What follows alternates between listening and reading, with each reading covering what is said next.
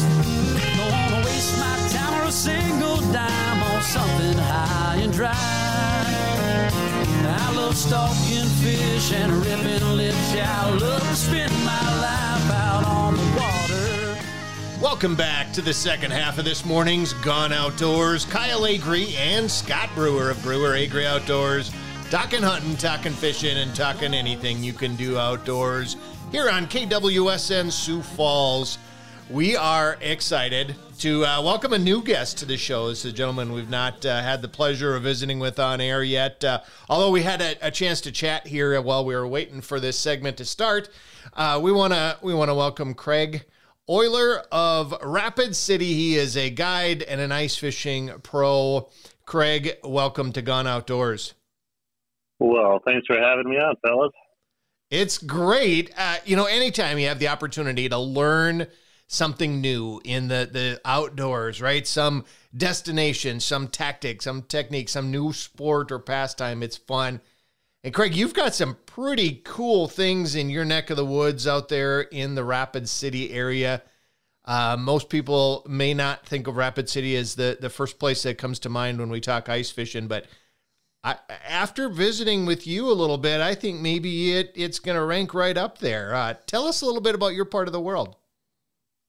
Well, it's funny uh, you call it a destination. I, I know growing up with it in the Black Hills in my backyard, I just I never considered it that. You know, I was always looking. You know, grass is greener on the other side of the fencing. I was thinking of ways to get out of there, and um, I I did. I moved away for a while. I went up in northern Minnesota and, and I flew home for a wedding. And I happened to like as you drive from the airport into town, you see the Black Hills in the distance. I'm like, holy cow! I'm I didn't know it, but I was homesick and I I hired on with a, a construction company and there I sat. But I, I mean, you know, the the part of the Black Hills that doesn't get talked about a lot is the fishing. You know, everyone thinks the Sturgis Rally and uh, Mount Rushmore and Crazy Horse and, and just the scenery, but the, the fishing is actually pretty phenomenal around here.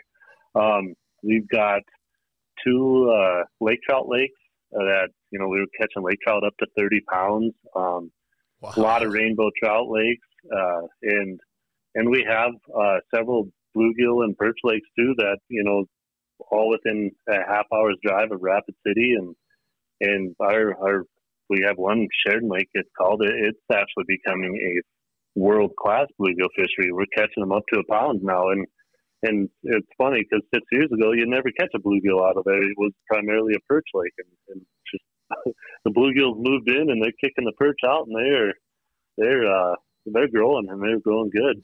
You know, Craig, a lot of anglers that go on a uh, I'm just going to jump on the term that, that you guys have thrown out a destination trip if you're going on a destination ice fishing trip, most guys that have done that have caught a lot of really nice fish in their life. This place is something different than that. I mean, besides the fish, you know, you can go a lot of different places and catch nice fish. But here, the beauty, the natural beauty that surrounds you, I don't know if there would be a more beautiful place to go ice fishing. I, it's got to be absolutely crazy. Uh, you know, I, I have, uh, when, when we guide, I've had a lot of the clients say that exact thing. Say, you know, we've fished all over the country, but we've never had a backdrop like this before. And, and it is, it, it's pretty cool when you have a big rock wall behind you or, or a mountain and, or you drive by Mount Rushmore to go get to the lake you're going to fish. I mean, that, that's a lot of stuff that I know I took for granted uh, growing up. It, it took those clients to say, like, you got something special here. So very, very cool. So, uh, you know, both on the, the trout fishing side of it and on maybe a little bit more of the warmer water species, the bass, panfish, you know, perch, like you had mentioned, um, you've got all of them. I'm interested in in some of the the trout that are out there. Uh, you know, you said they're all within what half an hour, hour of town. Um, what are some of the tactics? What are some of the techniques that you're out using when you're chasing after these trout in the Black Hills? Well, so uh, I'll just I'll mainly base it off of lake trout because uh, truly, when people come out here, especially when they call uh, the guide operation, 99% of them want to catch a lake trout, and and understandably so. I mean, Right. it's a, a unique fish, and they're not found in a lot of places, and they get big and they fight phenomenal. And so, uh, typically, when we're chasing lake trout, um, the first thing I tell people, whether I'm guiding them or not, is you gotta you have to pay attention to barometric pressure. That they it's something about Lakers. They have uh, their lateral line is super sensitive to pressure, and it will affect the depth of water they're swimming in for the day. At least on uh, I'm just talking about Pactola because Pactola is a one of the prettiest lakes in the country as far as I'm concerned, but also it has the bigger lake trout in it, and, and so if we're we're on Pactola, we'll we'll any given day we'll start fishing in 30 foot of water and we'll start drilling holes all the way out to 120 foot of water. Hmm.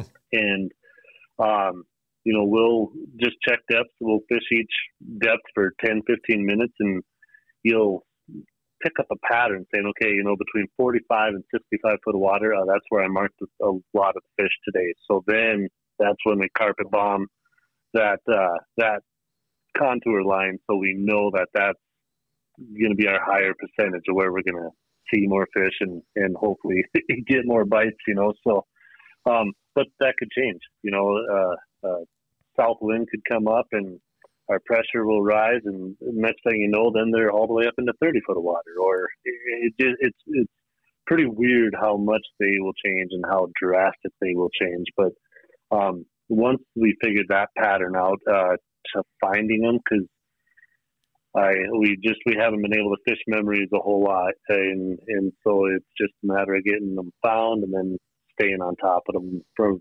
for the day.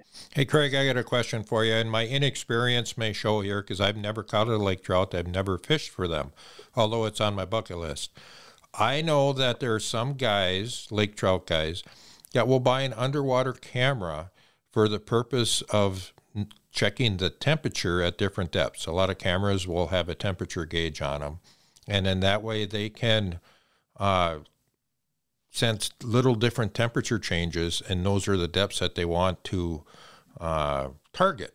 Is that a thing or isn't it? I, I don't know. That's why I'm asking. I've I've heard it mentioned before. We've never done that ourselves, though. Uh, just because, you know, I, I run the Lowrance Active Target, but any of that live imaging, you're going to be able to now. You know, you can look out and see where those fish are more than anything. But then, you know, I also run the I run the Lowrance to find fish. I use the Vexilar to fish for the fish, and and um, you can see the depths then because if I'm in 60 foot of water, but the fish are continually coming through at 45 foot of water, then I know that that's where I want to be jigging at, what I want to be doing. Um, there might be something to it, but I personally have not put that theory to test anyway.